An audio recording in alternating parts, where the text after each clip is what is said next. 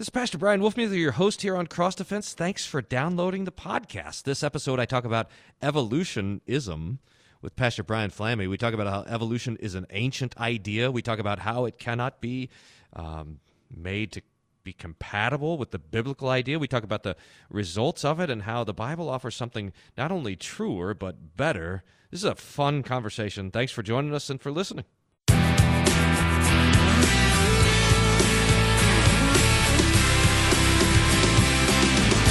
All right. Hey, welcome to Cross the Fence.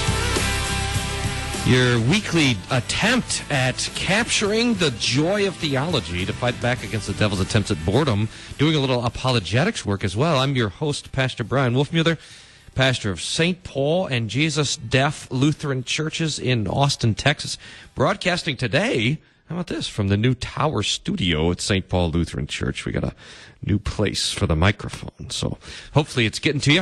Uh, and I have Pastor Bryan Wolfmueller. Wait a minute. That's my, that's me. I have Pastor Brian Flamme with me on the phone from Emmanuel Lutheran Church in Roswell, New Mexico. And we're going to take up the topic today of evolution. Everybody's favorite topic, evolution, which stands against the Lord's clear preaching that he is the maker of heaven and earth. Evolutionism comes along and says, well, we got other plans, we got other ideas about that making of heaven and earth kind of thing. So we're gonna we're gonna put forth the idea of evolution. What is it, and how the Christian might respond to this on today's episode. Pastor Flamme, how you doing? Hey, I'm doing pretty well. Pretty well. Good. You you got me. Uh, this is great. The notes here. This is uh, this is really nice because we were talking this morning about how one of the mistakes we make about evolution is thinking that it's a new deal, like it's um, it comes from Charles Darwin. That's where the whole thing started. We were talking about the ancient origins of evolution, and you made a nice little quip. We should know better because according to evolution, things just don't show up. They have to evolve eventually. So the idea of evolution itself apparently had to evolve. That's pretty. Uh, that's pretty sly. But give us some notes on the history of this idea of evolutionism. Yeah, that's right. Uh, we have to understand that evolution, uh, as just appearing out of the brain of Darwin, that story is a little too creative. it, it, seems like evolution, biological evolution, also influences the way we talk about history and philosophy, and uh, and and we'll talk a little bit more about that later. So, nevertheless, there is a, an evolutionary story behind evolution. Now, in order to follow the story, this history of evolution, you have to accept uh, part of the argument of the opponents, and that is evolution is defined very broadly to grab up as much as stuff as hist- historically as possible. And so, this broad definition of evolution is change or growth that occurs in a particular order. Now, just think about that broad definition. What do you think now pertains to evolution?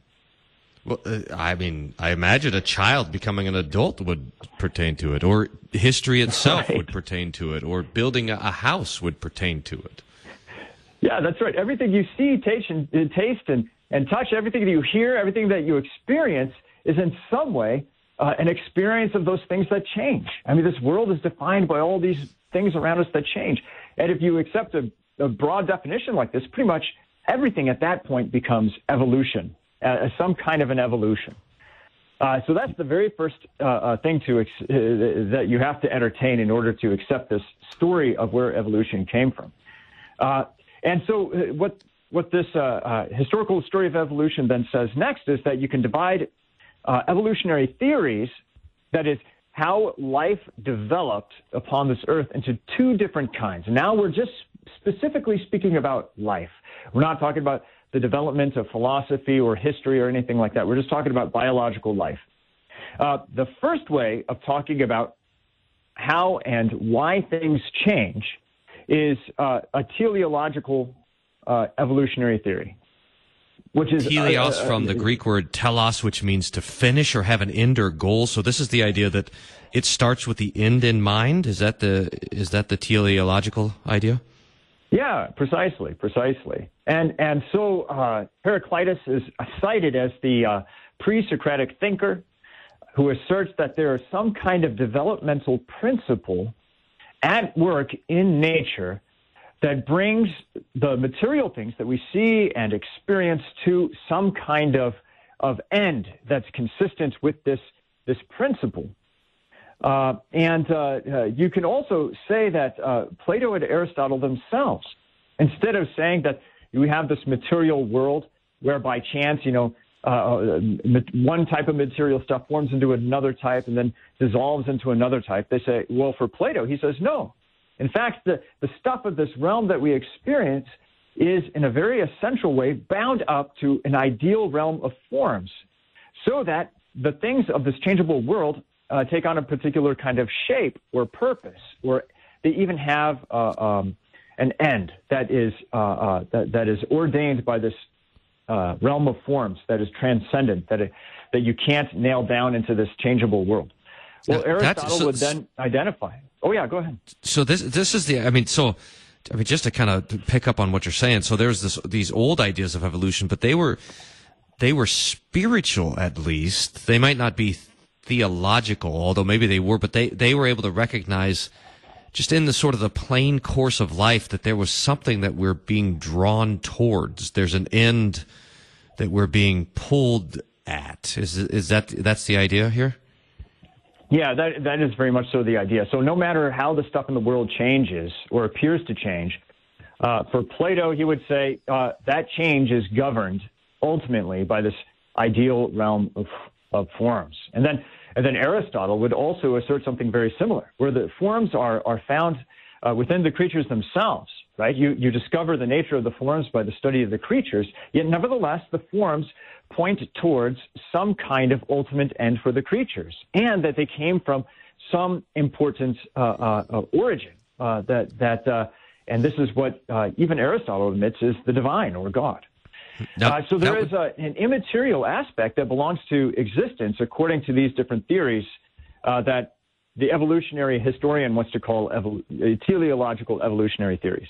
Now, that stands in contrast to a mechanistic understanding of evolution, and that is that there's no spiritual or hyper material thing that's pulling things forward. Everything is just stuff. It, it, this is the monistic idea that that there is no supernatural, only the the natural. Is that right? Well, right. So you're not re- referring to something outside of what is immediately perceptible uh, to help explain why things have the shape and the purposes that they do in this world, right? Yeah, so that's so interesting. Plato because Aristotle could get away with that. I, yeah. I normally think of that. I mean, material. Mm-hmm. I, I, think of evolutionism and materialism as the same phenomenon. I mean, maybe that's because the the kind of scientific materialism that we experience today is so pervasive, and that is that everything is if if you can't measure it, it doesn't exist. So it rejects out of hand any sort of existence of the supernatural by, before it even starts. Um, mm. So, so, but maybe that's me because I mean, and maybe I go too far because I'll bet you there are a lot of people who, who would hold to a sort of evolutionary understanding of history and biology, but would would have room for for a divine or spiritual thing also. So that's what those first guys right. are. Huh. Yeah, uh, uh, perhaps we, we would say that the pagan philosophers like Aristotle, uh, Aristotle and Plato are, are of the kind that you're talking about. Uh, nowadays, in modern philosophy, uh, a lot of philosophers don't like to be too crude in their materialism, and so they'll talk about uh, certain transcendent properties that arise from the state of the matter that you find, so that when you have a brain fit together the way the brains fit together with all the synapses firing and stuff like that, uh, then something that goes beyond the mere matter that you could put under a microscope begins to occur, right? Uh, that that uh, you have a mind and thinking starts happening and imagination starts happening, right? Which is not not exactly identifiable with any state of affairs that you could put under the microscope if you were to dissect the brain or something like that. And so they talk about emergent qualities. Uh, some people even have even speculated, saying that well, perhaps what we call a soul uh, is in fact an emergent quality from a human being. Now, I, I think when people talk about these emergent qualities, they're trying to account for something that they, they know to be true, But once again, they're kind of locked into their materialistic uh, uh, worldview or their materialistic way of thinking. And so instead of admitting uh, the existence of the soul and a whole immaterial side of existence, they still have to reduce it down uh, ultimately to a, a state of affairs in the world that's responsible for the immaterial existence, right? So you know the foundation is the stuff, and then whatever is immaterial uh, is something that just arises out of it. It's kind of no, like think... the thought that uh, if if you let the uh, uh, if you plug a bunch of computers together, right, and fill it with a bunch of information, uh, eventually it'll start to develop a mind of its own. It's like uh, the, the sci-fi plots of half a dozen movies out there, you know. Right now, now I think it's important for us, for Christians especially, to recognize that this idea, this this materialistic idea, and this and this mechanistic view of evolution is not an, again, it's not a new thing. But you you have, I mean, I I think I suspected this, but you found this list of all of these ancient philosophers who had this this monistic idea of of cre- of the world. Uh, tell us about that. Oh yeah, sure. So there's this great website. I mean, if your listeners uh, gain nothing else, then then they can gain this today. That if you want to be as smart as Pastor Flamme, if not smarter, all you have to do is type into your web browser Internet Encyclopedia of Philosophy. Then type in whatever topic you want, and then you'll get these scholastic or, or, or uh, scholarly articles on all these different topics in philosophy immediately at your fingertips for free. It's a wonderful resource. Well, anyways, inside this encyclopedia online, they had an article on the history of evolution. That's where I got this uh, uh, this broad definition of evolution to capture up as much stuff in the history of the world as possible and the history of uh, the thinking of where life comes from. And uh, they rightly, especially when they make this distinction between the teleological thinkers like uh, Aristotle and Plato, um, it, it, they say this is new. This is something that is different, in fact, from the pre-Socratics that came before them. Uh, so, for instance, Thales, the Greek thinker, thinks that all things, all the stuff that you see, the trees, the people, the rocks, all of these things have originated out of water, right? So the water would have to change and develop through time in order that it took on these different kinds of material aspects, uh, whether it be, you know, treeness or, or it eventually became a person. Well, there's another guy who's called Anaximenes, and he says that all things, all the stuff, is just merely a, a thickening or a thinning of air. I like that one. That, that's kind of a fun thought. Uh, the third guy, Anaximander, uh, he says that everything is moisture, and when it's influenced by warmth, it gradually changes such that one thing, like uh, uh, I suppose a monkey, given the right conditions of moisture and warmth, can become a man. Empedocles, uh, he says that change comes from the ceaseless and cyclical interaction between opposites, which repel by hatred, and then they are uh, reconciled and united in love. And this, in this sort of universe of hatred and love, that accounts for all the stuff that we see and experience and all the things, right? And then there's this guy named Democritus, which some of your listeners probably know as the guy who came up with the theory of the atoms, that all the stuff in the universe is composed of these, of these tiny, tiny little things called atoms. Uh, and uh, we get the word for the modern word for atom, of course, from Democritus himself and his theory of the atoms. Well, he said that stuff forms from the atoms into bigger things that you, that, that you can see and perceive and touch. And then eventually that same stuff dissolves to atoms. And all of this happens without any sort of real aim or purpose. Now, the thing to note about all of these pre Socratic thinkers is that in these systems, inorganic stuff can and does develop into organic stuff. And the inert matter can and does develop into sentience or consciousness. Hmm. Uh, all of that changes all of that changes uh, uh, at the advent of Socrates and uh, Plato and Aristotle, where they start to account more and more uh, uh, for the immaterial side of things, right? So Plato wants to say that it's not, we can't merely describe this world according to stuff because there is some order here that we have to account for. And that order is, is there because of the realm of the forms, right? Aristotle is much in the same way, where he talks about all things come uh, uh, from the prime mover, and all things have been set in motion towards an ultimate goal, or that telos, that end.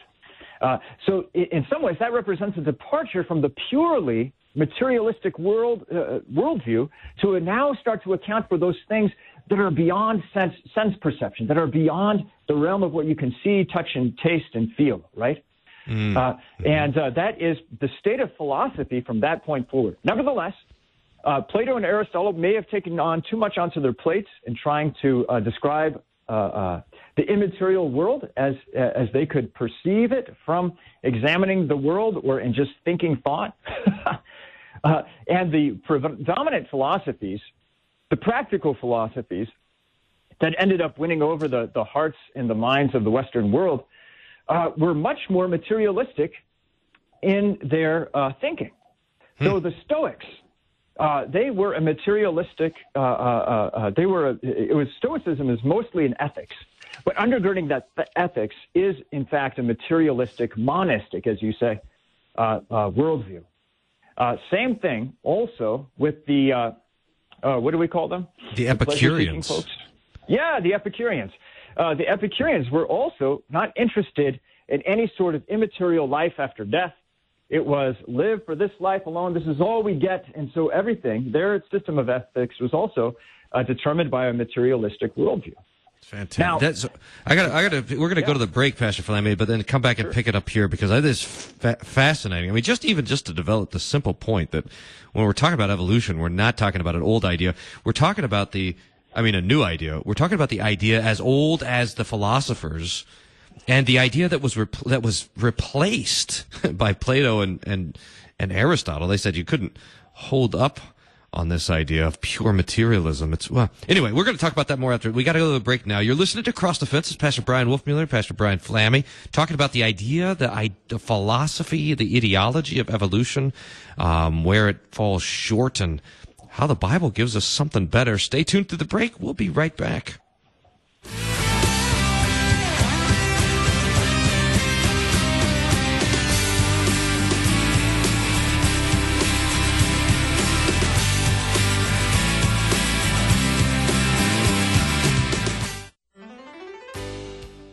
On Law and Gospel, this is Reformation Week. On Monday's study, there were two gospel readings from John 8 and Matthew 11. Also, for Rumination Tuesday, the hymn, there are two hymns, and the one we're going to look at is Salvation unto Us Has Come. Listen to Law and Gospel weekday mornings beginning at 9:30 on KFUO.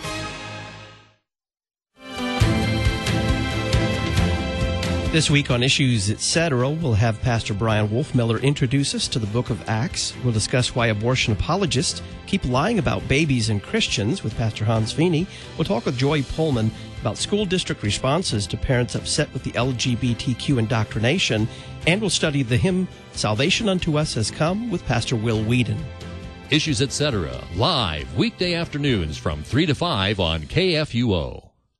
The story of Worldwide KFUO is a tale of technology. Radio was new in 1924 when KFUO was born to serve Christ the Savior. Now, KFUO is still finding new broadcast technologies so we can spread the gospel to the world via the web, smartphones, tablets, and new intelligent speaker devices. And when the next big thing is unveiled, we'll be there too broadcasting the good news at the forefront of technology. We are Worldwide KFUO. You hear our voices every day as we speak the gospel, share the latest news, or for insightful and sometimes entertaining talk. Why not share your voice with us and send us your feedback, suggestions, and questions? Leave your comment at 314-996-1542. Be sure to follow us on social media too, so you can like, comment, and share your favorite posts. Drop an email to kfuo at kfuo.org or send a snail mail letter to Worldwide KFUO, 1333 South Kirkwood Road, St. Louis, Missouri, 63122.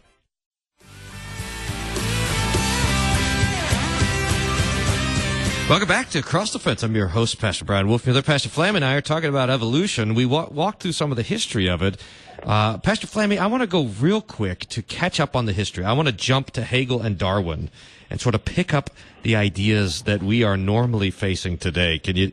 Eh, because there's a lot to talk about here. So I, I mean, so anyway, so go. Yeah, go. Give me five seconds on Hegel. I wish I could do that. All I could say about Hegel is that he gives what we might call an evolutionary theory of history. That through a, a process um, uh, in time of, of thesis and antithesis being reconciled in synthesis, you have progression from the less primitive to the to the more sophisticated. And so this now accounts for the story of, of history. Well, and then and then after also certain developments in the Enlightenment, science itself becomes its own discipline. It separates itself from philosophy, which is the uh, which used to be the the large the, the, the you know the the wide ranging projects of, of seeking after and attaining truth. Now, science is merely going to concern itself with those things that can be measured, with those things can that can it be explained uh, uh, through uh, uh, physical phenomena, right? And, and so, uh, once we understand science as concerning itself with matter and only with matter, and coming up with material explanations for the matter that we see, uh, then Darwin is in a position to propose a fact-driven, materialistic story about the development of species. So, so what he does is he, he looks at the differences between the species and asserts that uh, traits can be inherited uh, from uh, those uh, uh, from ancestors. And then he goes on to say that if you if a certain number of inherited traits uh, get a preponderance within within a particular species, then you might even be able to say that a new species has come into to being from an older species because it has enough distinct traits uh, that have been that single it out from the previous species. Not only that, uh, the reason why certain traits are preferred over others is because there's uh, this. It's because the, the, the traits that are passed on to the uh, uh, to the children are, are especially those that are fitting for survival. Uh, those things that help them to survive in this world of violence, conflict, and death. And so this is the purely materialistic way at which Darwin arrives at a story about the state of species that we see on this earth right now. And, uh, uh, and this has this great advantage of explaining the origin of species without any sort of reference to immaterial principles, to the forms, and to God himself. It's completely scientific. And of course, this completely scientific way of explaining the state of, uh, uh, of affairs that we find uh, among the species on the globe can be applied to man. It can also be applied to the things of man, such as we could come up with uh, evolutionary stories uh, for society. Less primitive societies give birth to, to more and more developed and, and sophisticated societies. It can give birth to this idea of religion, that religion starts off uh, in a cave worshiping the sun, and then it becomes something as complex as, let's say, the Roman Catholic Church's religion. Uh, that ethics itself develops over time, so that man used to have a very basic and rudimentary understanding of right and wrong, and now he has a very sophisticated understanding because of an evolutionary story that we can apply to it. You could apply it to psychology and all kinds of different things. Hmm. Uh, so I, I hope this uh, gives the story in as succinct a, a manner as possible that you were looking for. Well, it does show the how. I mean, what Darwin apparently recognized was a materialistic telos, and which is called survival, and and that so that so that the the kind of the strength of the myth that Darwin put forward was that it it provided this materialistic explanation for things because everybody sees something order progress something and beauty uh, and, and, so you got how do you account for that? And and, it seems like that that what Darwin does is he gives a way to account for it, and, and that his basic biological idea is expanded. Now, am I, Pastor Fleming, am I right in making this distinction between evolution and evolutionism? So that evolution, at least the kind of Darwinian understanding, would really simply be a subset of biology, how you get from one species to another, mm-hmm. or whatever. But uh, evolutionism then takes that idea and expands it to all of cosmology to exclude to include the Big Bang and the end of the world and everything else in it. And so, so evolutionism is the expanded idea of Darwin's principles to all these places where Darwin wasn't necessarily thinking. Right. No, I think that's absolutely right. Uh, uh, that that evolution, this idea of of the less primitive giving way to the sophisticated. And you're absolutely right. What Darwin was able to do was to to explain why chance doesn't just result in chaos, right? Instead, he gave an order to it through, uh, look, the things that are living want to stay alive, and they put to death the things that are against it or the, the weak among themselves. Uh, really and that principle of, of, uh, of calling out the weak in favor of the strong, well, that's very attractive as an explanatory framework for making sense of, yeah, you're right, not just biology, but also the universe and also societies. It all, could you imagine coming up with a societal story of of why we have this the society we right now is because we've called off the uh, the weak and and the de- the decrepit societies of the past, and yet that is exactly the kind of story that you found among the fascists in Nazi Germany. Right? They were the epitome of human progress. They had reached the apex, and they had done so by surpassing the weak and the deficient to get there. Yeah, it is a bleak story. Born in violence, ending in violence, progression by violence. It's, uh, I mean, uh, well, okay. So now you, you have a question, Pastor Flamme, that you want to p- present to us all, and that is this: Can't the Bible just get along with evolution? Because so there's a couple of things here.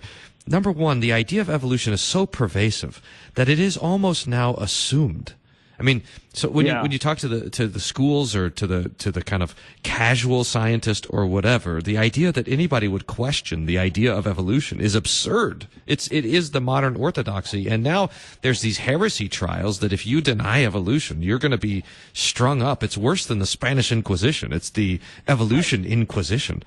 And, and, and so the oh. Christians are not orthodox along the lines of evolutionary orthodoxy. We say, no, no, no, God made things.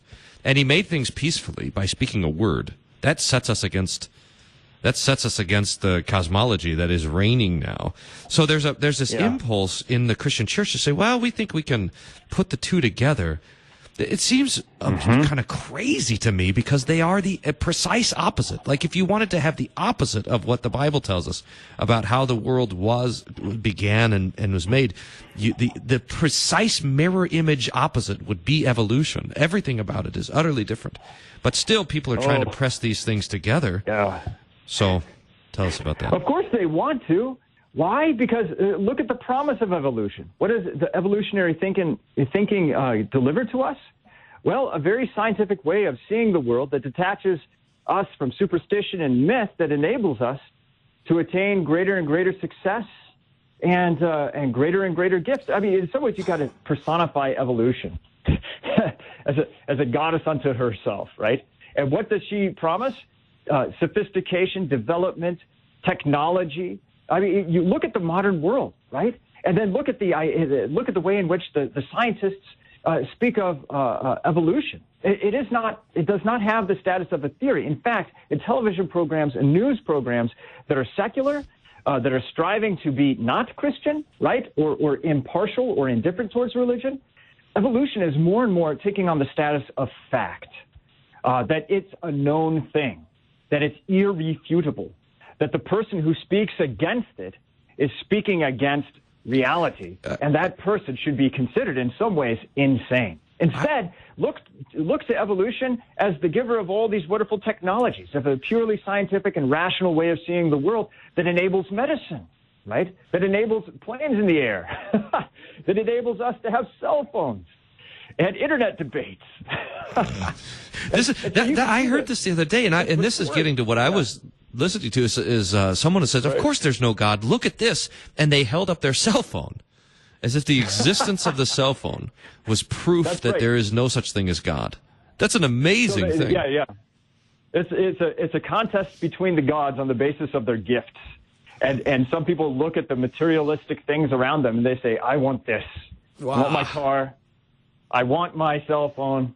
I want my internet." I don't want your God, what your God gives, what is, which is what? Peace of conscience? Eternal life? All I care about is this life now. yes. Oh, that's an amazing thing. It's like the Pandora's box sort of. Thing. It's as if we're not war- as if we're not warned about this. Jesus says, "What, what profit is it if you gain the whole world and lose your soul?" So this is, but this is the. That, that's an amazing thing to, amazing way to consider it. That that evolution as a as an idol offers us all the blessings of technological advancement. Huh. Right, that's, but remember that this is just a story uh, that is put forward by the cult of evolution, right? So imagine evolution as a goddess that's out there, and the cult comes up with a story uh, to help you accept evolution as your as your new god. Uh, and uh, it, it's not actually we as Christians would never admit to the story itself. And in fact, when the when the evolutionists and evolutionism, as you as you called it, says that this that what we say has the status of fact, we as Christians should put on the brakes and say, really? Are we actually talking about facts here? Uh, what's going on? Look, evolution as a theory is making claims about the world that, that have gone beyond what we have actually observed in the world. When we observe the species of this world, we, we indeed see that some traits are genetically passed on to others, right? Uh, and so you have these stories about uh, what is sometimes called microevolution. That, uh, uh let's say, what was it, during the Industrial Revolution in, or, uh, in England, uh, it was like a, spirit, a species of, of moth changed its coloration so that it can blend in with the soot. And as Christians, we would say, well, thanks be to God. That is a gift given to living things from God. That traits of mothers and fathers can be passed on to the children, especially at times when uh, uh, the, the miscoloration of the moth would cause them to be eaten up by the sparrows more quickly because they were so easily stood out against the soot. Nevertheless, nevertheless, we call it microevolution because you do not see a change in the species of moth itself. Uh, the, it has not become something altogether different.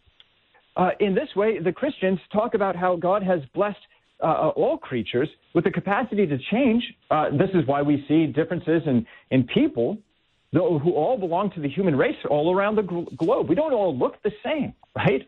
Because our ancestors probably found things that were that were more attractive than uh, other uh, found some traits more attractive than others. Nevertheless, we all belong to the same human race, and those who deny it are racists, right? and so, our phobia when it comes to racism ought to be brought to bear against the evolutionary story that just because certain traits are, are demonstrated in different parts of the world uh, uh, among human beings, that doesn't mean that we're different species. That, that we should see uh, the people on the other side of the earth, even if they look different from me, as other than me. They are the same as me. We all come from Adam. We all come from uh, uh, the same source, and we still uh, can live in peace and harmony, and, and we can communicate with one another. We can all belong to the same church. I now so, this is a, a sort of yeah. a sidebar, Pastor Flamme. I've been trying to figure this out sure, though, sure. do because do evolutionists? I mean, we would say we all come from Adam. Would an evolutionist say that there was an Adam, though? There, there was one. That there was one sort of creature that was at one time born I don't know, from some like monkey thing or, or ape thing, and that that would, and then it mm-hmm. crossed the line, and there all of a sudden you have something that would be a human, or did that happen in multiple t- places where where you actually have different strains of humanity kind of coming forth at different places? That's a great question, and I would not try to answer it. I would refer you to an evolutionary biologist. my my my guess would be that they would try to say that we came from a common ancestor, right? Uh, but still, they would have to. They, they, would be hard pressed to explain why people who demonstrate different uh, traits among themselves are not to be considered different species, right? Mm-hmm. At what point do you, uh, do they not become a, a, a, are are they different species? You know, mm-hmm. Mm-hmm. Uh, it, it, it, that that line is a little bit blurry, at least as I hear it from the evolutionists back on the positive side, this is we were talking about this in Bible class yesterday. Is that the Christian should view every person everywhere they go as a family reunion, a Noah family reunion, so that yeah. we should just you know we should walk into the Walmart or sit there at the at the uh, Round Rock Express game and look around and say, "This is my family." Every single the person. what? This, that Round Rock Express. That's a famous that's a famous AAA baseball team here in Round Rock. I'm surprised you don't know about it. Now, if this is if if evolutionism is Darwin is connecting the dots like we're one species to another, and it's a matter of slow progression, then one of the ways we can bring questions to bear against it is, is saying, hey, those two dots can't connect one place to another. You can't extend.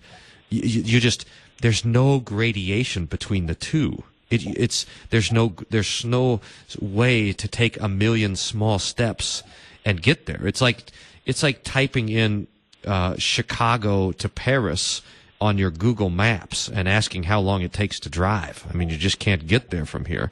And I think there's a handful of places where we can bring questions to bear, and I'm interested in your thoughts on this.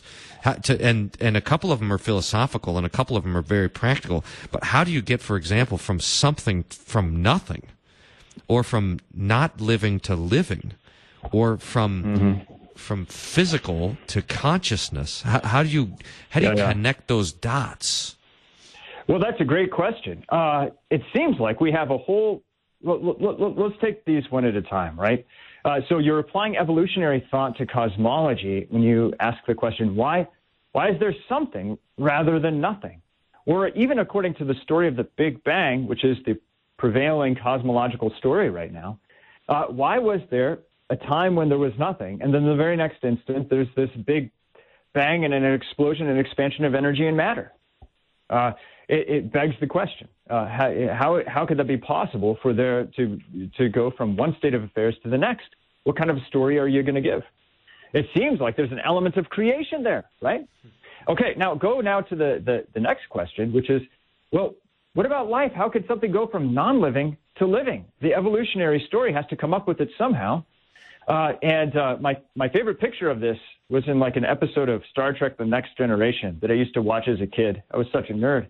I still am, by the way. But I was watching this episode of Star Trek: The Next Generation, and, the, and Picard somehow found himself on Earth, and he's looking at this this gooey soup in the rocks, right? And he's looking at the the moment of life's genesis on the Earth and, and, and uh, there's someone there who's explaining to him what's going on. All these enzymes and and uh, somewhat organic compounds are coming together, and as soon as they come together, they're bam! Suddenly, it goes from being non-life to life.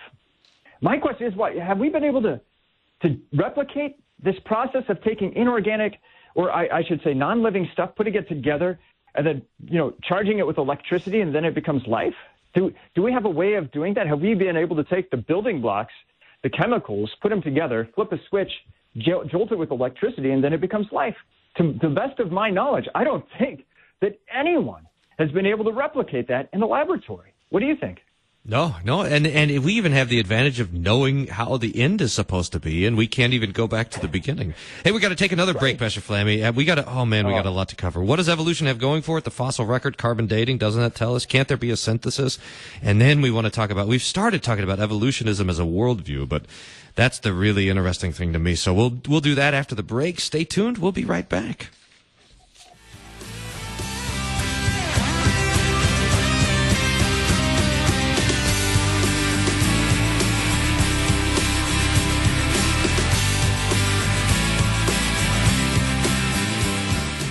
Hey, we're taking a break to Pastor Bryan Wolfmueller. Thanks again for listening. I hope you enjoy these conversations with Pastor Brian Flamme. If you enjoy Cross the Fence, I got a couple of things I want to I want to ask of you. Uh, first is if you could give me your feedback on the show, what you enjoy about it, what you don't, what's good and what's bad. That really is helpful for me to to kind of shape the way things are going and and know how it's going. It's you know I'm just here talking to the microphone. I don't know. I don't know the look on your face, so let me know. The best way to get a hold of me is wolfmueller.co slash contact. Also, two more things. If you enjoy the content, you'd, you'd love this weekly newsletter that we send out called Wednesday Whatnot. Every Wednesday afternoon, I send out a free newsletter with a lot of theological tidbits, quotations, Bible studies, things that I've found curious. And once a month, we do a book giveaway uh, to any of the books that we've published. It would just be fun for you if you enjoy the show. So you can find that at wolfmueller.co slash Wednesday. Finally, if you're interested in supporting the show, especially through KRKS, uh, through KFUO, excuse me, uh, in St. Louis, and your or uh, the podcast itself, if you would let me know about that, there, there's um, day sponsorships that are available, supporting the show, even some uh, some sponsorship opportunities for the podcast. So if that's something interesting to you, and if you've got some extra money, your church is provided for, and your family's provided for, and you want to jump in and, and help support the show, uh, I'd love to hear from you as well. You can find me, uh, reach out to me at uh, wolfmueller.co slash contact. Thanks again for being a listener. Back to the show. Hey, welcome back to Cross the Fence. Pastor Bryan Wolfmueller, Pastor Brian Flamme, talking about evolution. Pastor Flamme, uh, you oh boy, uh, people want to ma- make these go together, creation and evolution. Um, can it be done? Mm-hmm. Well, that's a, that's a great question, and I think that that's kind of the starting point with which people uh, uh, uh, with which people kind of see themselves at right now. Uh, that they have, on one sense, their their secular lives that are governed by what they watch on TV, uh, what they experience in their job, what they're taught in school, and that is evolution, evolution, evolution, progress, progress, progress. We're going from the primitive to the more sophisticated. Uh, and the story of tens of thousands, millions, and billions of years in this world is repeated over and over and over again to the point where it becomes, and it, like we said before, an assumed fact.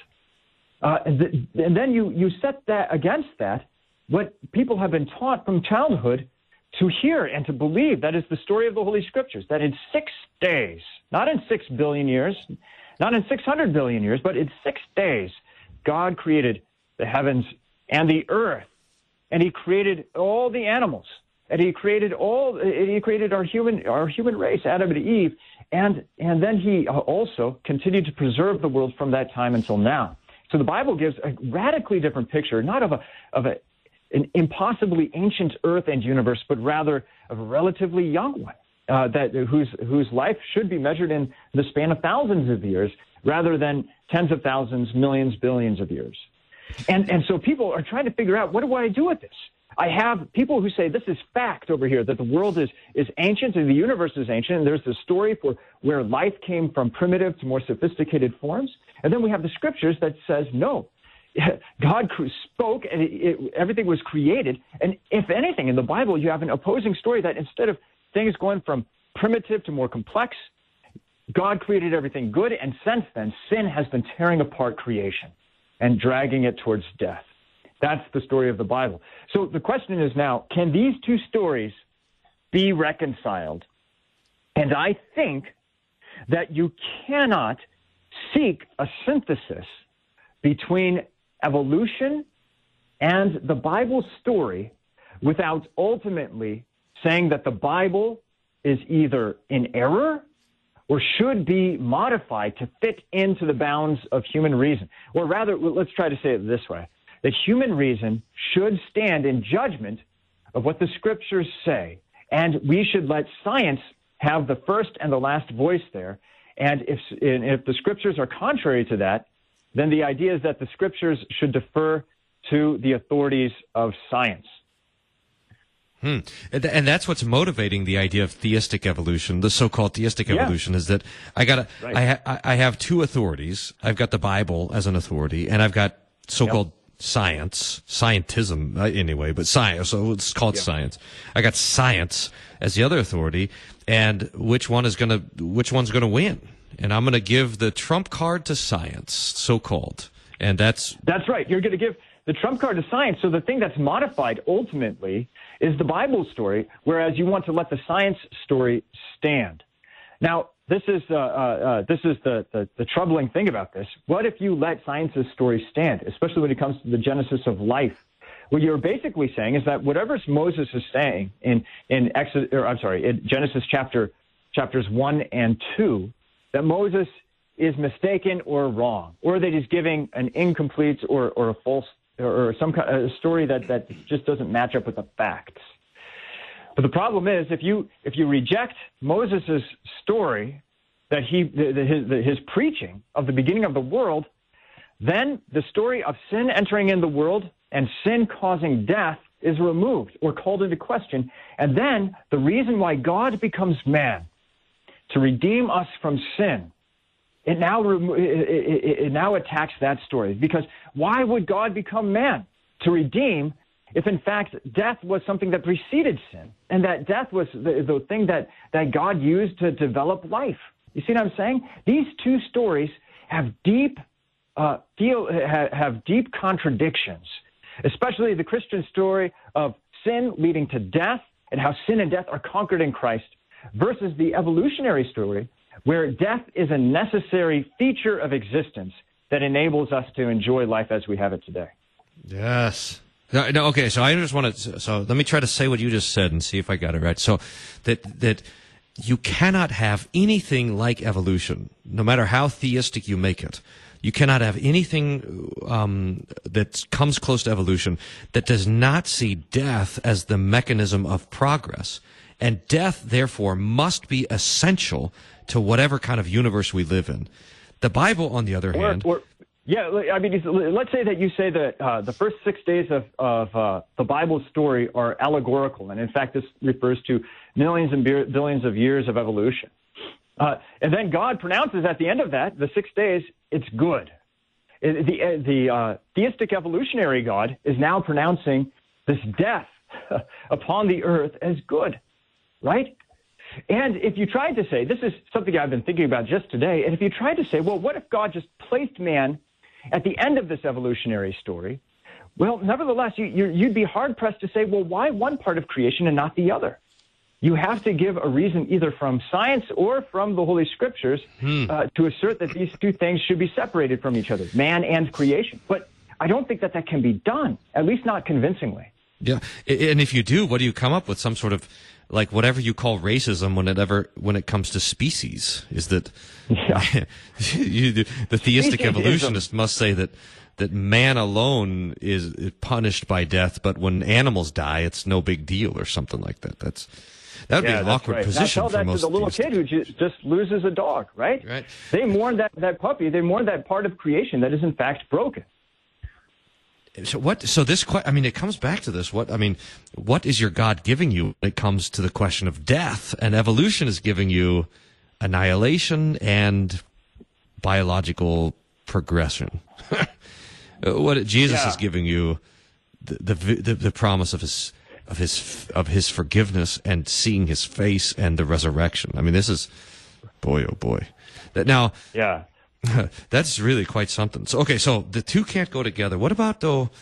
So it, now this is the the the sort of mind that I want to travel down a little bit and and see what gems we can find because because I want to know what difference it makes. Like if if your mind eh, and this is a confession, Pastor Flamme. I think I've told you this before, but it's I mean I'm I've believed in the Bible's account of creation for a long time 30, at least 25 years. I've been thinking about this sort of thing, confessing the six days that God made heaven and earth and so forth. And, and I've, I've been fighting against the ideas, the idea of evolutionism for just that long. But still, I find myself thinking like an evolutionist over and over, almost every day. It just, it permeates my own way of thinking. I mean, just the idea that I think of the people in the past as primitive versus us today or whatever. I mean, I just, it's, it's a, such a pervasive way of seeing ourselves and the world. It sticks to everything.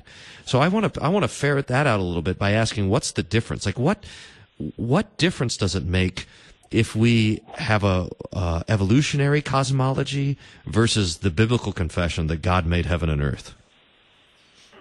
Well, uh, practically speaking, part of the reason why I think you're, you're so con- you continue to be tempted by the evolutionary cosmology, and, and I, I suppose I should admit uh, that I am as well, is because it, it, it, it's because it comes with a great deal of respect and love from the world, right? Uh, instead of being the the backwards hick pastor who insists that only the Bible is true and irrefutable, right? Instead of being treated like that, you're you're now treated as the sophisticated, open-minded pastor that's willing to entertain all possibilities, uh, and you'll be welcomed into the into the homes of the sophisticated, rational people who champion uh, those things that that go beyond the Holy Scriptures, right? Uh, look, we we put ourselves into a box, or rather, we should say, the Holy Ghost puts us into a box that the world hates, that the world scorns, that the world jeers at as soon as we say that I bind myself to the Holy Scriptures as God's Word and that it is without error and it cannot fail me. Uh, when, I, when the Holy Ghost puts us in that box, the world it hates us. Uh, but we have to think of this box not as, as a prison uh, of scorn, but rather as the Holy Ark, uh, the Holy Christian Church that lifts above the waves of this world, right? Because what the evolutionists try to gain through their uh, uh, try to gain through the preaching of the, the, the gospel of the false gospel of evolution, that you have technology, progress, pleasure. All of these things come to an end at death. Still, evolution seeks after a way to escape from the strictures of death. I know that you've talked to guests before about the, the theories of transhumanism. It's nothing more than a, the, starting in an evolutionary world, trying to find a way past that wall of death, and yet it cannot escape it. Eventually, death, like that all consuming monster, eats up everything and destroys everything. Uh, even the world in which we live right now, uh, the evolutionists are saying that the humans are destroying it, that it, the world is coming to an end. And in some ways, they're very right. The world is ending. And death is a possibility not just for, for ourselves individually, but for whole cultures and societies because of the sins that we commit against one another and, and uh, for the, the horrible things that we do. Uh, one of the nice things, probably, I don't know how nice it is really, but at least one of the realizations that, that we've come to in the last maybe 25 or 30 years is that uh, the, the, the history of the world is not one of progress upon progress and success after success of, of further sophistication that leaves behind the primitive old world. Rather, we see ourselves falling into the same traps, the same sins, and the same inhuman actions that have come before us, right? I think, especially with 9 11, that realization really hit home for a lot of us. We weren't living in an American world uh, that was becoming more, democ- uh, more democratic and free. Instead, we were living in a world that was still t- tyrannized by fear and by hatred. Uh, and the evolutionists don't have an answer to that fear and hatred. The Christians do. And in fact, we could say against the evolutionary God and the gifts of evolution that these gifts can only lead to one place, but Christ leads to forgiveness of sins, uh, freedom of conscience, resurrection of the body, and eternal life. Uh, evolution doesn't have a story of redemption. Christianity does. And thanks be to God. And I remember talking about this at the very beginning, uh, uh, uh or I suppose uh, we talked about this off the air. Uh, yeah, the evolutionists try to give you a story about things that no one was there to see, right? In the time, in the ancient times of development, no human being was present to mark what was going on, to collect the data, and to, to record it for us.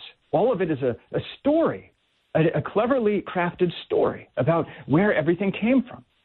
Nevertheless, we as Christians have something better than just a story. we have Christ in the flesh, born of the Virgin Mary, seen by his disciples and all of the residents of, of Judea and Galilee as he, he preached and he healed the sick and he fed the thousands. And they, people saw him here in our time, in our place, in our history, him suffer for sin upon the cross and then, and then saw his victory over the grave in the resurrection. We can hold over and against the evolutionists the empty tomb. The evolutionist's tomb is always going to be filled up with death. Hmm. Hmm. That's fantastic, Pastor Flamme. Thank you so much. This has been really great. I, I love it. This is to think of evolution not only to think of the claims that it makes, but to think of the the philosophic claims that it makes, not just the scientific claims that it makes, and the theological claims that it makes, and to picture evolution as a false god that's offering, like you said, pleasure, annihilation, an illusion of freedom, but it does not offer the death of Jesus and the resurrection of Jesus for sinners, uh, which is what the Bible gives to us, and and to say that the historical evidence, the historical evidence for the redemption that we have in Christ is much stronger than the historical evidence of the Big Bang or the move from ape to man or the origin of life or whatever. God be praised for that. Thank and thanks for bringing it out. And thanks to everyone who's listening for listening. So glad to have you with us as we explore these theological topics, explore what the Bible says and why these things matter. We remember that death is not natural. Death is an is an unnatural invasion. It's the punishment of sin. The wages of sin is death, the Bible says. But the free gift of God is eternal life in Christ Jesus. That's what the truth offers. The history of God in our flesh, bearing our sins for our salvation. God be praised. Thanks for listening to Cross the Fence. I'm your host, Pastor Bryan Wolfmueller. We'll talk to you again, God willing, next week. God's peace be with you.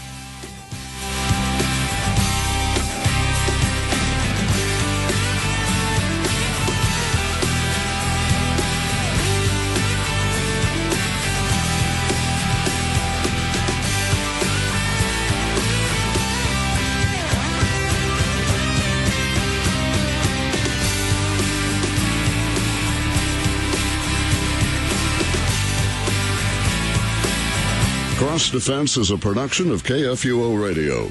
Find past episodes and support Cross the Fence at kfuo.org.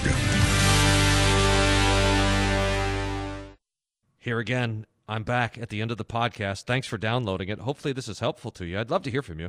wolfmueller.co slash contact. And if you like the show and you're not subscribed to the Wednesday Whatnot, you would love that as well. wolfmueller.co slash Wednesday. It's just a free weekly newsletter with various curious theological. It's like it's basically like Cross the Fence in your email. Uh, again, if this was helpful to you and you know someone it would be helpful to, please send it along to them. Uh, that's the way we get the word around. And thanks again for being a podcast listener. God's peace be with you.